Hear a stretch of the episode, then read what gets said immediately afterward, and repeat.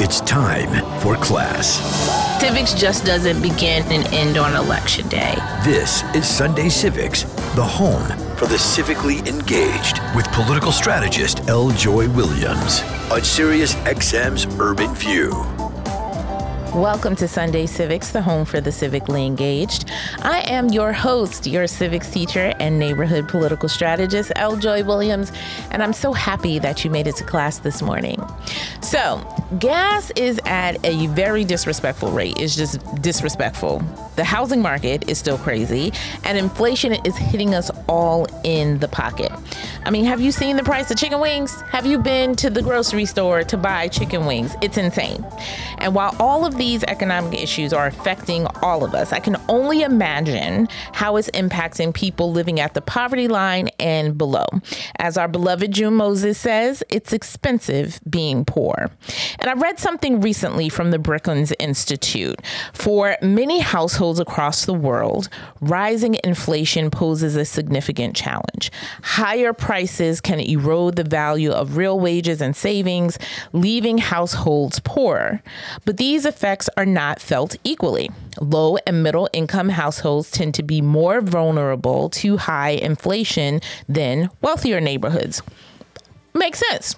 That reflects the composition of their income, their assets, consumption baskets. I don't know if many of you remember economics or it was a class that we took i want to say in high school or in freshman year of college for those of us and, and and we had these like baskets and you had to put things in it and i it, i always failed because i didn't understand what was supposed to be in the basket and why your basket had to be the same as mine. Anyway, I digress. Inflation may affect the very poorest households living below the global poverty line less directly. That's because the poorest households, this is the most important thing that I read from this piece. The poorest households have minimal wage incomes or assets and tend to rely on non monetary income, such as subsistence farming or bartering, which are are less vulnerable to inflation. They basically find different ways to supplement their income to be able to get all the debt that they need. But there's more. Poor households often lack access to financial products that can protect them against inflation because these products can have upfront or ongoing costs and therefore be unaffordable. High inflation, in short, tends to worsen inequality or poverty because it hits income and savings harder for poor or middle income households than for wealthy households. Households that have recently escaped poverty could be pushed back into it by rising inflation.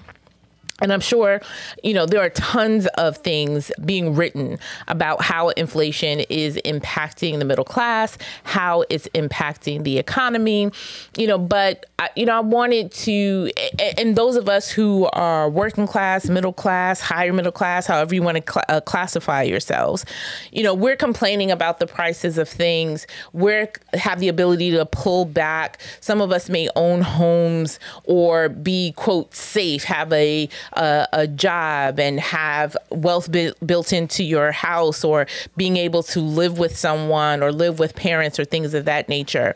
But as you see all across the country, what else is also rising? Homelessness is rising. There are more people who are housing insecure, meaning that they don't have a roof over their head or a home of their own, or have the ability to pay for the apartment, the house, or the place they are in right now, and they are suffering. So I wanted to bring one someone to the front of the class to discuss all of this with, but specifically to discuss how low income and underbanked communities, and we'll talk about what underbanked means when we have our guests on, that communities like that are often targeted to extract the already low wealth that they have for their families, right? And there are local, state, and federal policies that actually allow for this targeted wealth extracting to happen. There are actual laws on the books that allow these types of financial products and stores and things of that nature to still exist. I'm talking about check cash in places with high interest, right? So, you know, yeah, you may be able to get access to your money immediately to cash your check. However, you are giving up a significant more of your money in order to do that. And, you know, I talk with my guests about how waiting for your money could also be a problem for those who are underbanked or in those communities. I'm talking about rent a center like places, right? Where you are renting furniture or renting technology and things like that. It allows you to be able to afford it, but you're also paying extreme amount of fees and high interest. And we talk about some of the solutions that we should put in place on the local, state, and federal level to curb these financial products that are and and I'm being as honest as can be that are specifically targeting communities, right? Because they say, and this is the same thing as Dollar Tree or any of those sort of discount places. Notice ain't no Dollar Tree on Fifth Avenue, right? They're specifically targeting certain communities and and extracting or saying that because, you know, the financial situation is what it is for this particular community, this is the best place to put a Dollar Tree. This is the best place to put a check cash in place. And if you also notice that when you are in those communities, check cashing places there's one on every block right? And there may be banks that exist in that community but there may be just one. And so having greater real estate right also contributes to that predatory nature. So we're going to discuss all of this and how we can address these issues with our guest the ceo of hope mr bill bynum. He'll join us right after this break for us to talk in depth about these issues and particularly in the cities and in the communities that Hope is investing in, including Memphis. And they just did a report about how these predatory institutions are specifically targeting communities and the effect it has on those communities in order to build wealth and to get out of poverty. So we'll talk more about that when we come back here on Sunday Civics.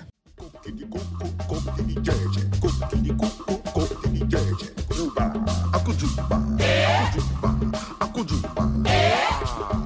the wahala, all the problems, all the things that you think that you must do to start in this world.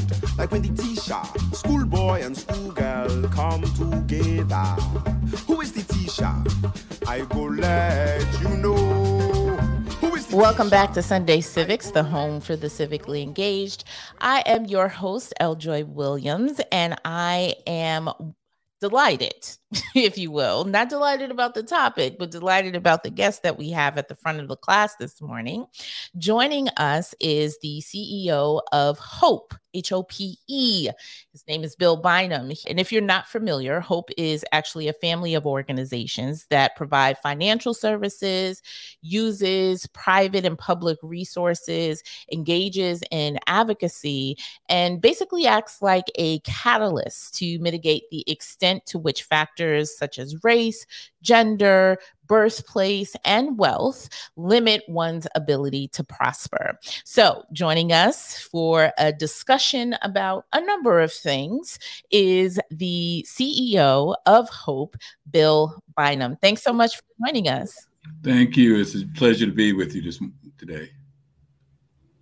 Thank you. Thank you. So, since you're at the front of the class for the first time, I want to start where we start with every guest. If you could share the story for us of your first civic action. Sure. Before that, I just want to commend you. You probably did one of the best jobs of describing hope of anyone I've ever um, engaged. It is we can be somewhat complicated, and I really appreciate how you how you shared uh, your view of our organization you know, for, for me, I I was always involved in um, I think student uh, government in some way. Uh, found myself at the front of the line advocating on behalf of uh, people who were being mistreated, and that continued when I was in college. And I found myself as the chairman of the Black Student Movement. It was the Black Student Government Association at the University of North Carolina, where I attended college.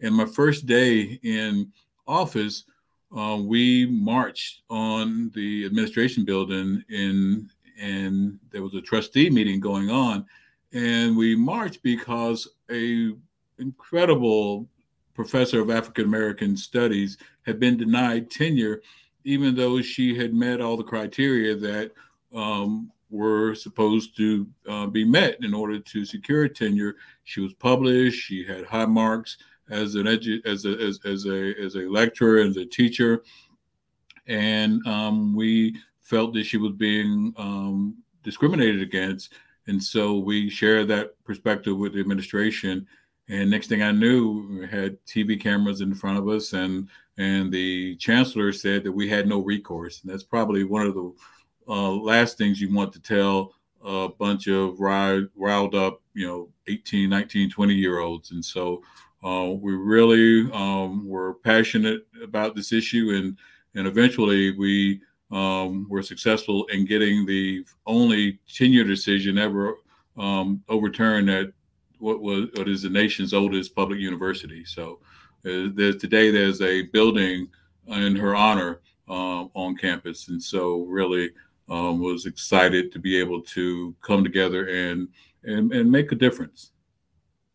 You know, there are a number of people who share that action about whether it's in high school or going to college and being educated about their rights given voice right is mm-hmm. usually when you go to college it's the first time you as an you know you feel like an adult and you can make decisions on your on your own but also feel empowered through education to speak up as you mentioned. And so those are great opportunities and the reasons why we share those stories.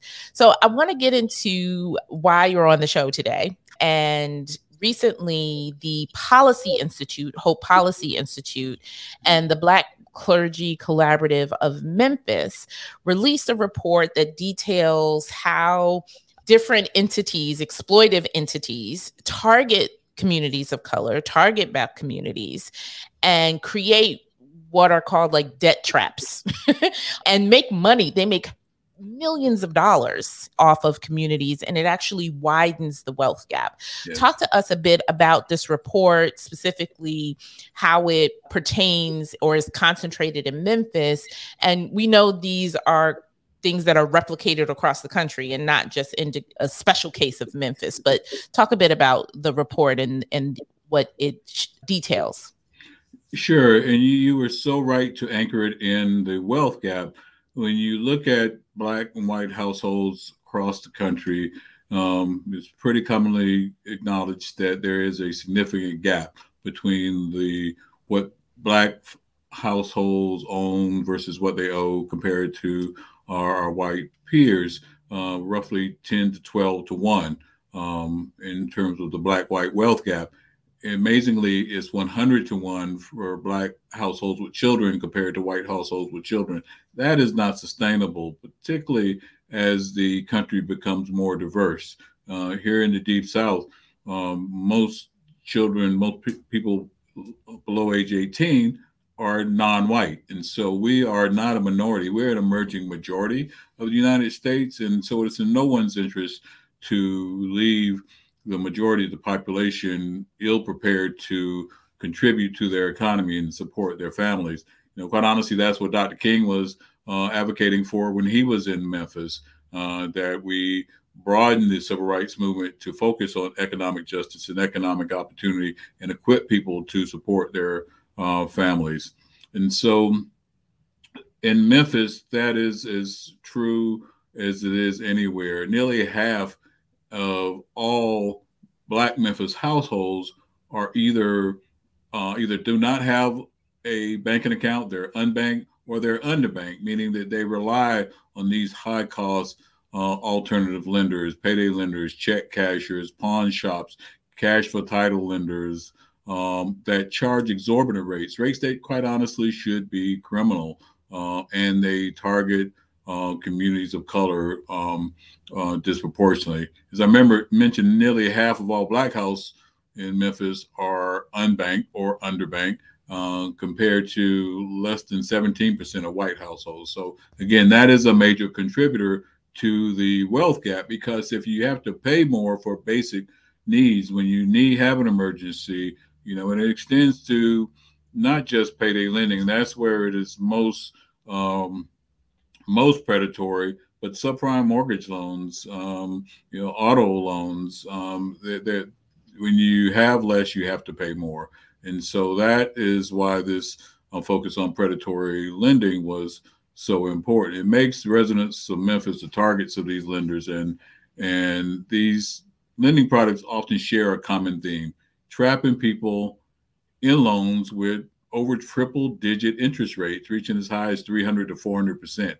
You think about it, a credit card, you shouldn't have to pay more than 20, 18 percent.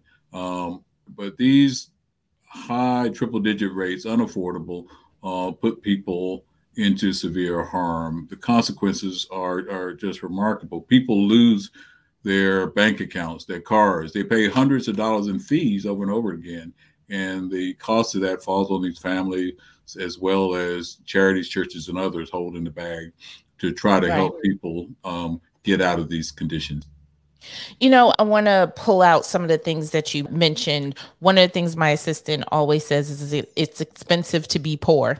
And the amount of things, as you mentioned, fees that you have to pay in order to basically live your daily life. Like people underestimate how much that costs. Let me pull out some of the things from the report really quickly. In Memphis, you said the report says there are 114 high cost lending storefronts, which is t- more than twice the number of fast food joints like McDonald's and Subways and Starbucks combined in that area and they're owned they're owned by only 21 lending companies right again target from from that standpoint.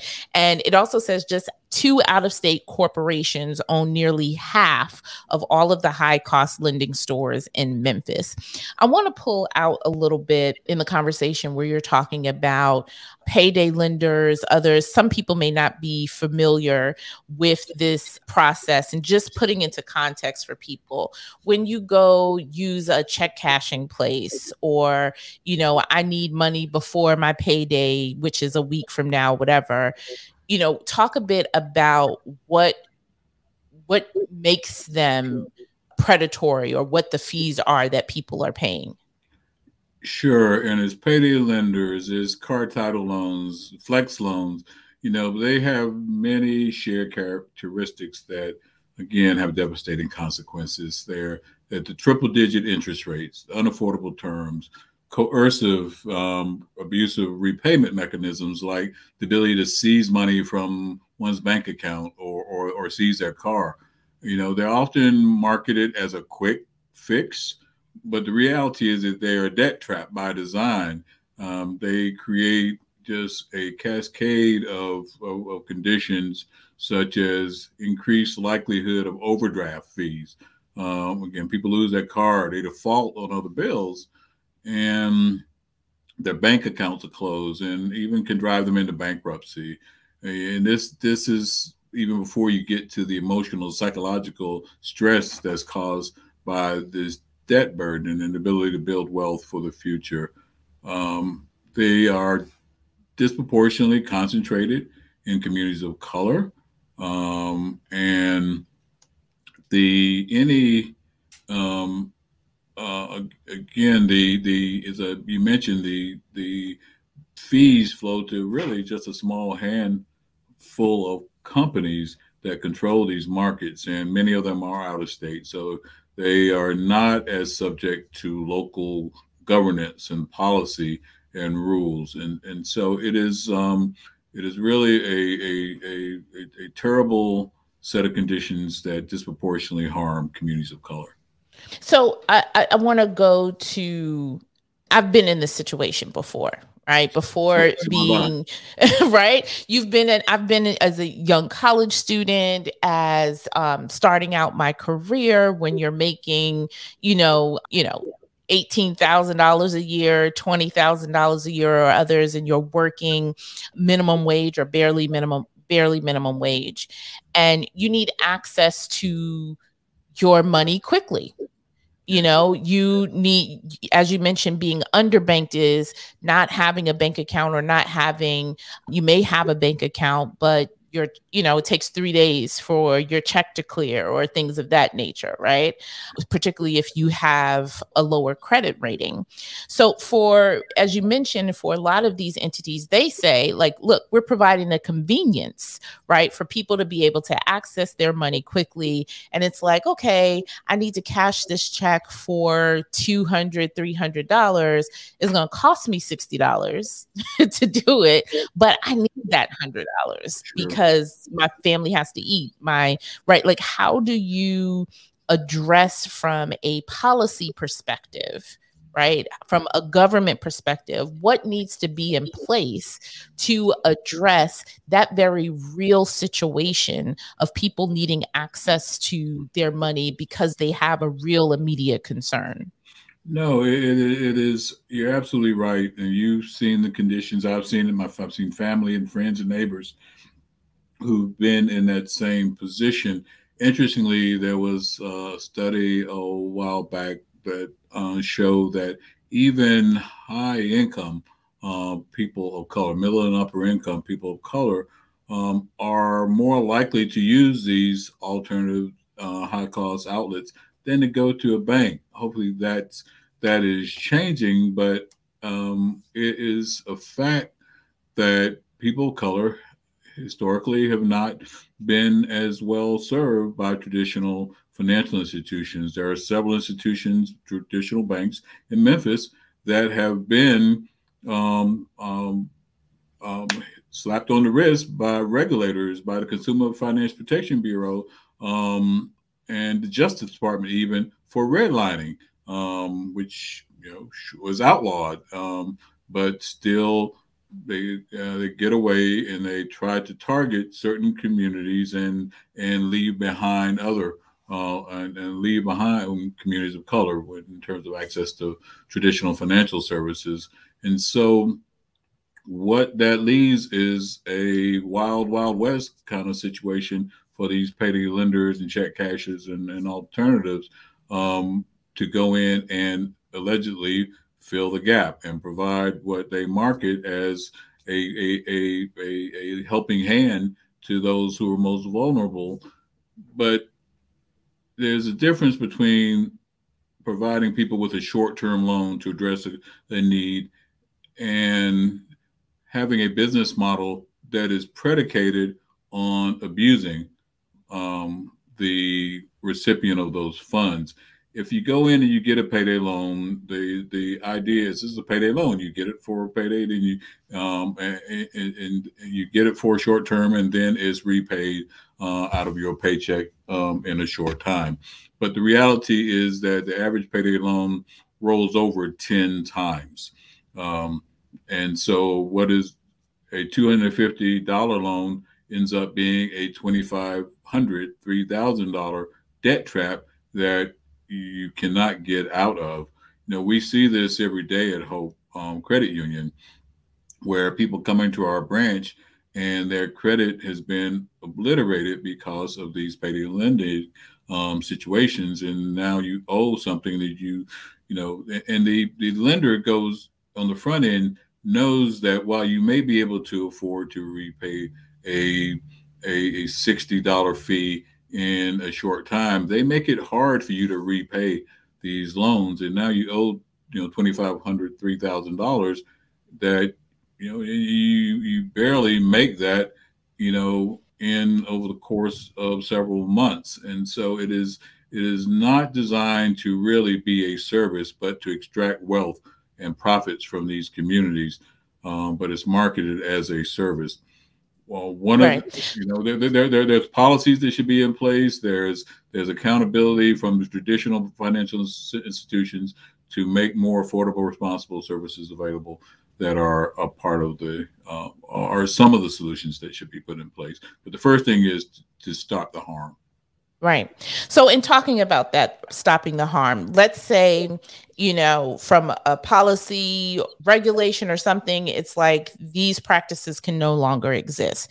There will still be the need for some people in the community, right? Because people are underbanked. And I think about here in Brooklyn, the Carver Bank started adopting some of the services that people would get at a check cash in place, right? Your ability to, you know, cash a check, you know, do it quickly, all of those kind of services or or small loans, micro loans.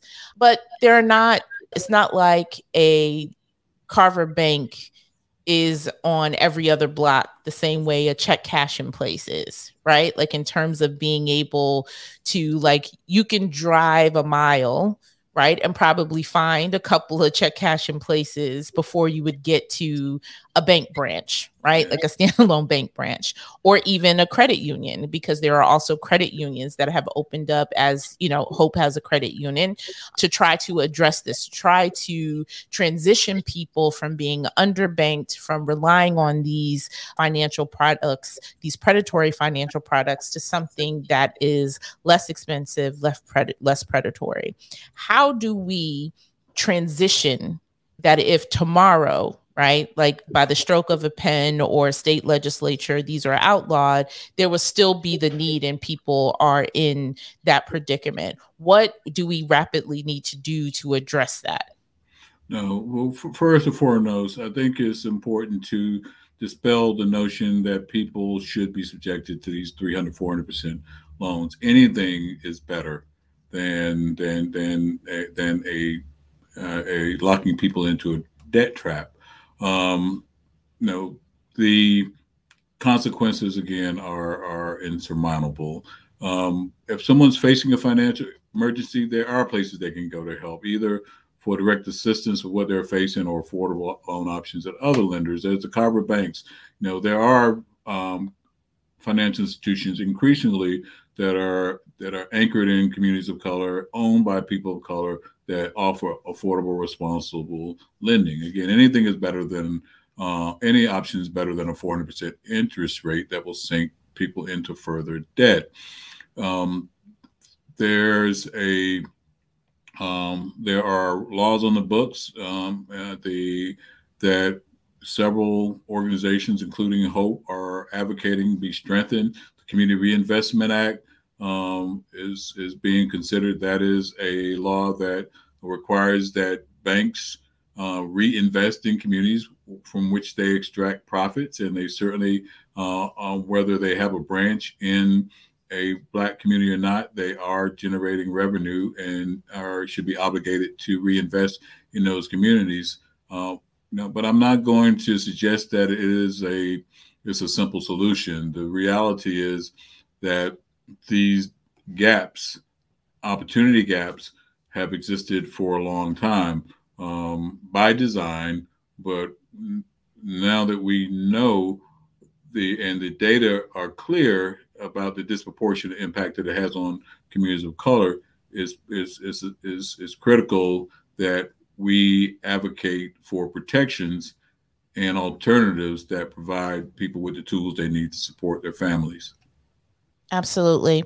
So, moving to talking about the racial wealth gap, because that's another term that we see circulating in media talking about the very real gap that exists in terms of wealth in this country.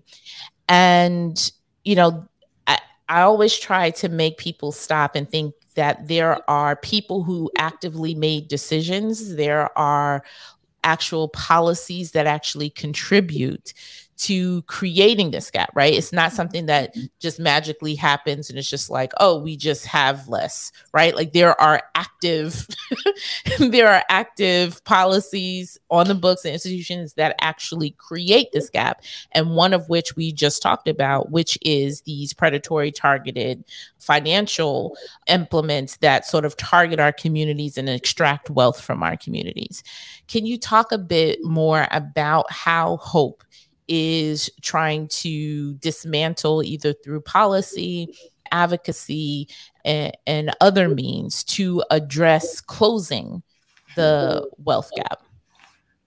Sure. We started back in the mid 90s as a loan fund to um, and, and, an organization to try to help businesses in the Delta region of Mississippi, Arkansas, Louisiana um, get access to tools they need to grow, stabilize, and uh, offer jobs to pay good wages and good benefits. Again, the um, this is um, this region is one of the um, most historically um, um, impoverished, has a long history of racial challenges, and so we found though that it was very uh, when you got people the tools when which eventually you know financing is a critical tool. It's one of many but uh, it, whether whether it's jobs healthcare education you have, at some point you need financial tools. And so we were able to successfully provide those tools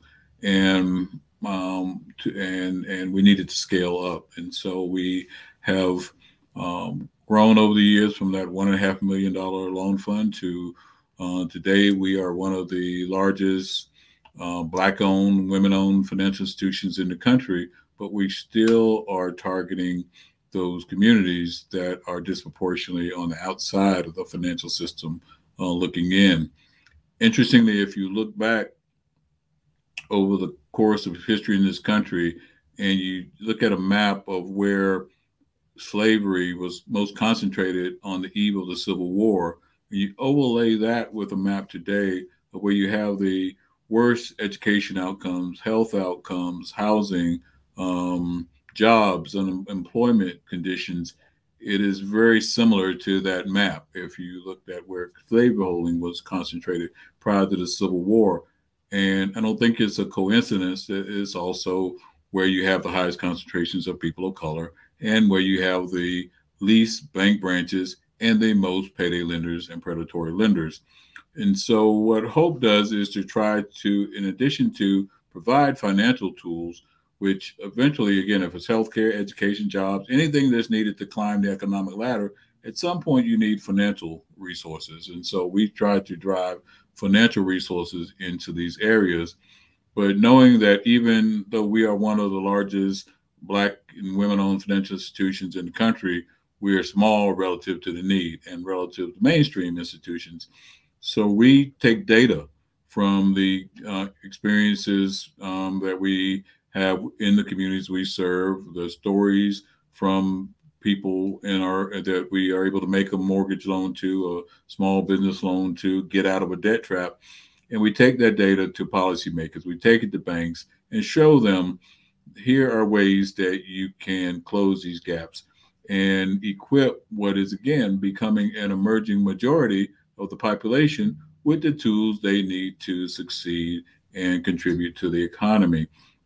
And so we, in addition, again, in addition to the direct services that we provide, we advocate and take their stories. We try to amplify their voices in halls of Congress, um, in state legislature, uh, state legislatures, um, with major corporations um, we also really been excited about our ability to import capital into these capital deserts. Um, you, know, you, don't know if you've um, uh, ever heard of Mississippi Valley State University. It's it's in Itta Bena, Mississippi, and it is it is sounds it's a place that is like it sounds itty bitty, and it means home in the woods. But it is a, a place where uh, provides educational services for Delta residents and help them climb the economic ladder. We took over a closed bank branch um, in the in aftermath of the financial crisis. Uh, if you look at where bank branches closed after 2007 2008 financial crisis, 93% of all bank branches that closed were in low income census tracts, which are disproportionately communities of color.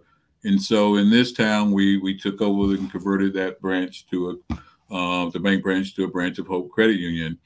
And we now have more than half of all deposits in that community, but that amounts to roughly 1.2 million dollars if we had all of the deposits. And so that's hardly enough to provide the support for home ownership, for business development, for critical community facilities, education, healthcare, and, and because of the wealth gap. These people do not have the wealth to generate deposits that you find in more affluent communities.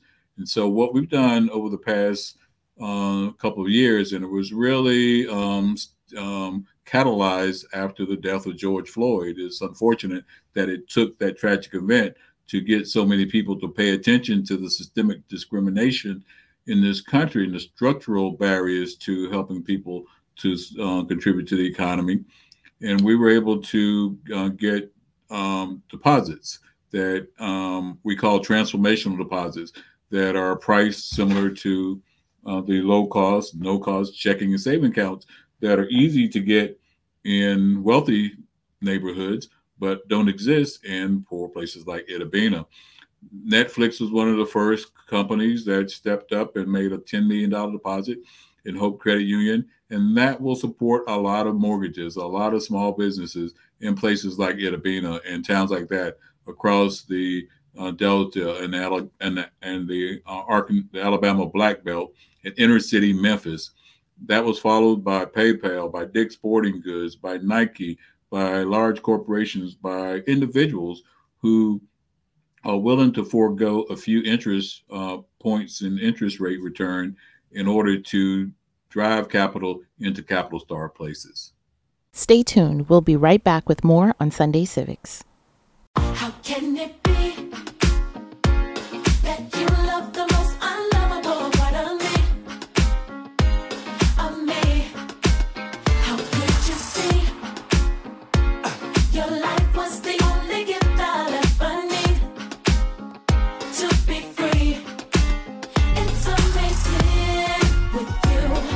Welcome back to Sunday Civics.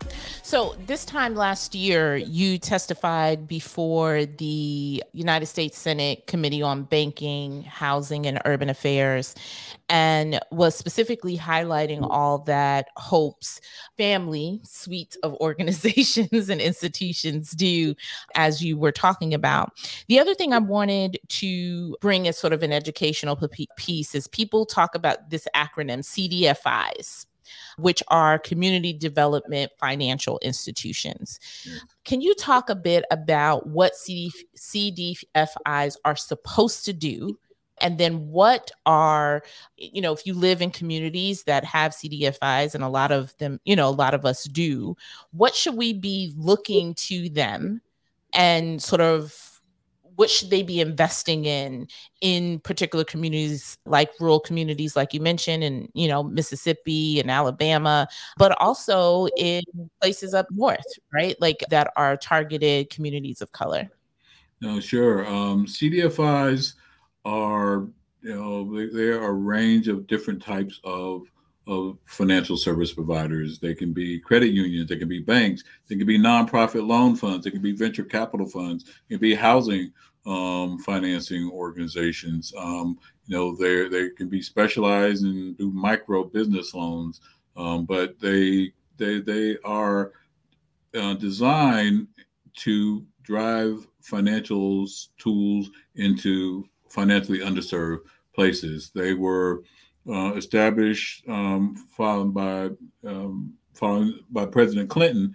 Um, actually, one of his campaign platform um, uh, priorities was to create a agency in the United States government that supported uh, the, uh, you know establishment of a hundred development banks and a thousand development microloan funds, um, somewhat modeled after the Grameen Bank, which was um, um, developed by Professor Muhammad Yunus in Bangladesh. He won a Nobel Prize a few years ago for that work. But um, since then, uh, was uh, President Clinton was successful in establishing an agency in Treasury that provides support to these CDFIs to help them get capital to go into these communities.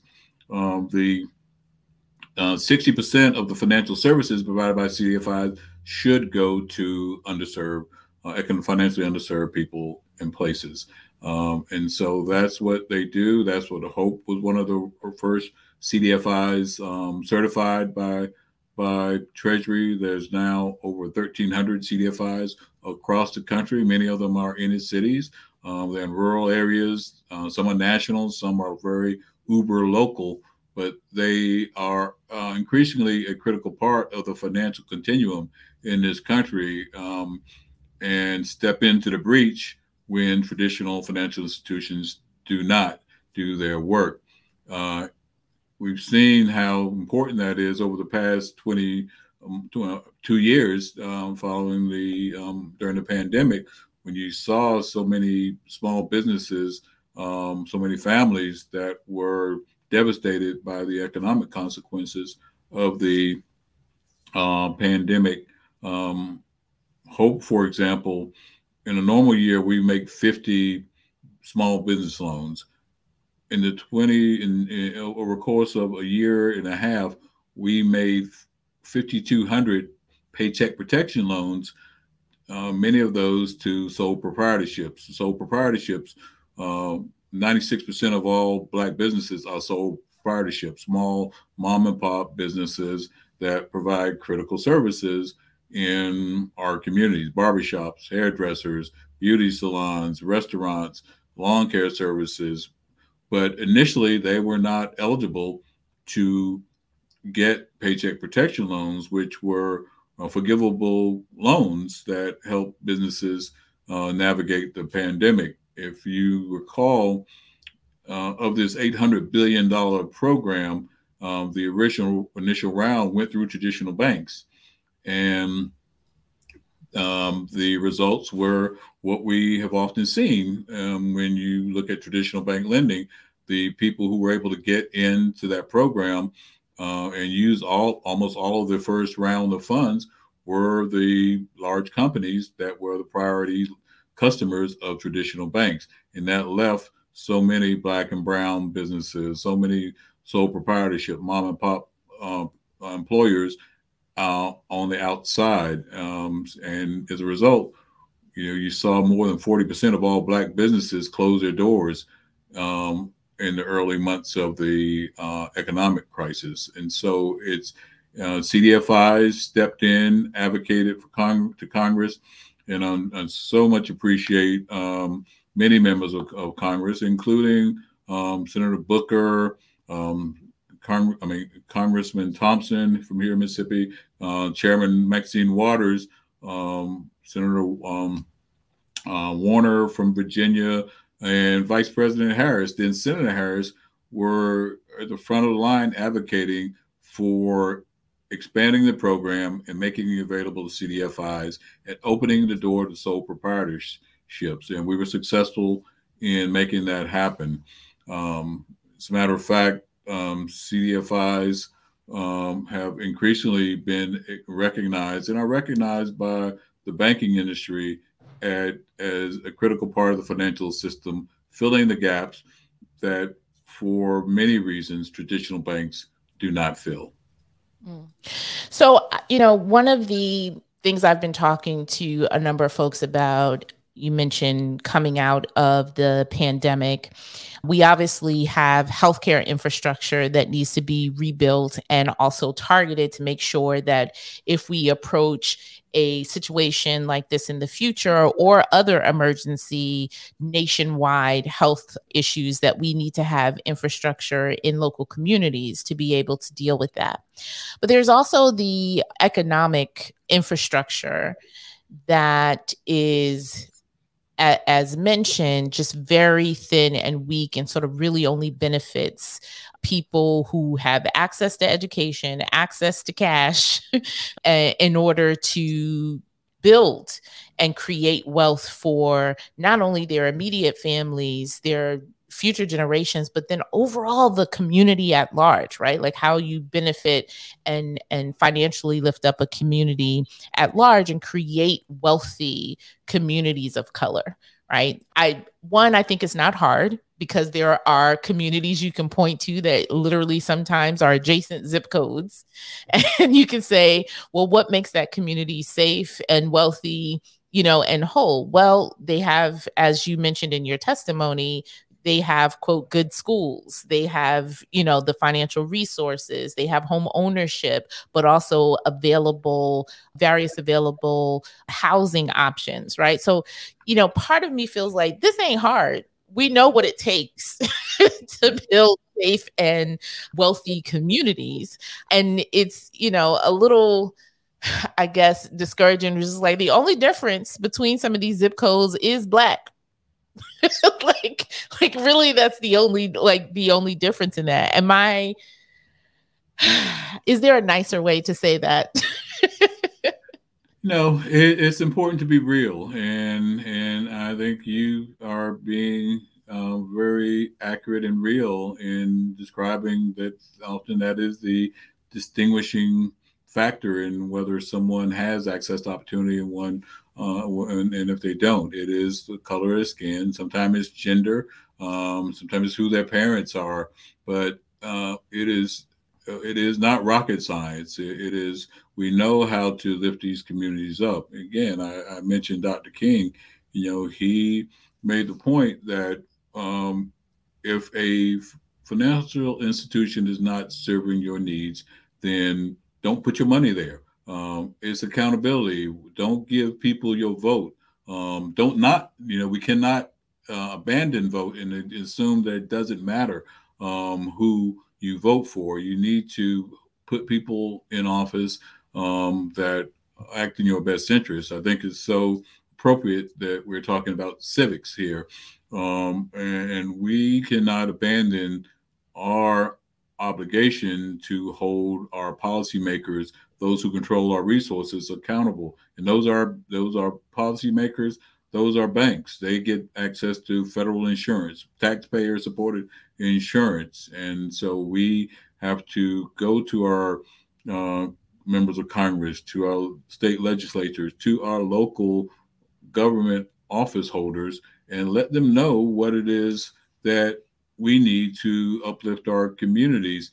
Um, our, uh, as, um, as you mentioned, our family of organizations includes a policy arm. And we, as I shared, we take data from our communities and we um, use it to try to amplify the voices of the people we serve who don't have as direct access to uh, members of Congress and legislators. But we do have access to our votes. We have access to them through going to school board meetings, to local city councils, town board, county commissioners, and letting them know. And the data has shown that when you own, again, back to the wealth gap, uh, when you own a home, when you have a bank account, um, when you are a business owner, you're more likely to be um, and civically engaged. You're more likely to go to those meetings and hold people accountable you know? And so i think that is another reason why it's so critical that we um, that we stop these predatory lending practices that we open up the banking system so that more people can participate. I, I don't think again you I mentioned the map of where slaveholding was concentrated um, and today where you have the highest incidents of economic exclusion um, I don't think it's uh, it's an ab- ab- accident that the differences that you see on one side of the track versus the other. Uh, but it's up to us to recognize that. I think the data, the conversations that we're having here are a part of what's needed to make people aware so that we take control of our own conditions. You know, we can't wait for someone else to um, open the door for us to walk through. We've got to open the door ourselves and and data information is is critically important to letting people know that these conditions exist and what has to be done to address them yeah well, I want to thank you so very much for taking an opportunity to share all of this with us. And thank you for coming to the front of the class to educate folks about what's happening, about what we should be demanding um, what we should be talking to our elected officials about. And it's another opportunity, uh, another question that you can take to those who represent you about how they are addressing or what policies they are supporting in their local communities, whether it's on a state level, a local level, or on a federal level, to make sure to address these issues. So thank you so very much. I hope to have more folks from Hope back as we talk further about this, but thank you so much. Thank you. Thanks for having me. And thanks to all of you for making it to class this Sunday. We'll be back next Sunday with more of Sunday Civics, those civics lessons you need to take civic action. Have a great one.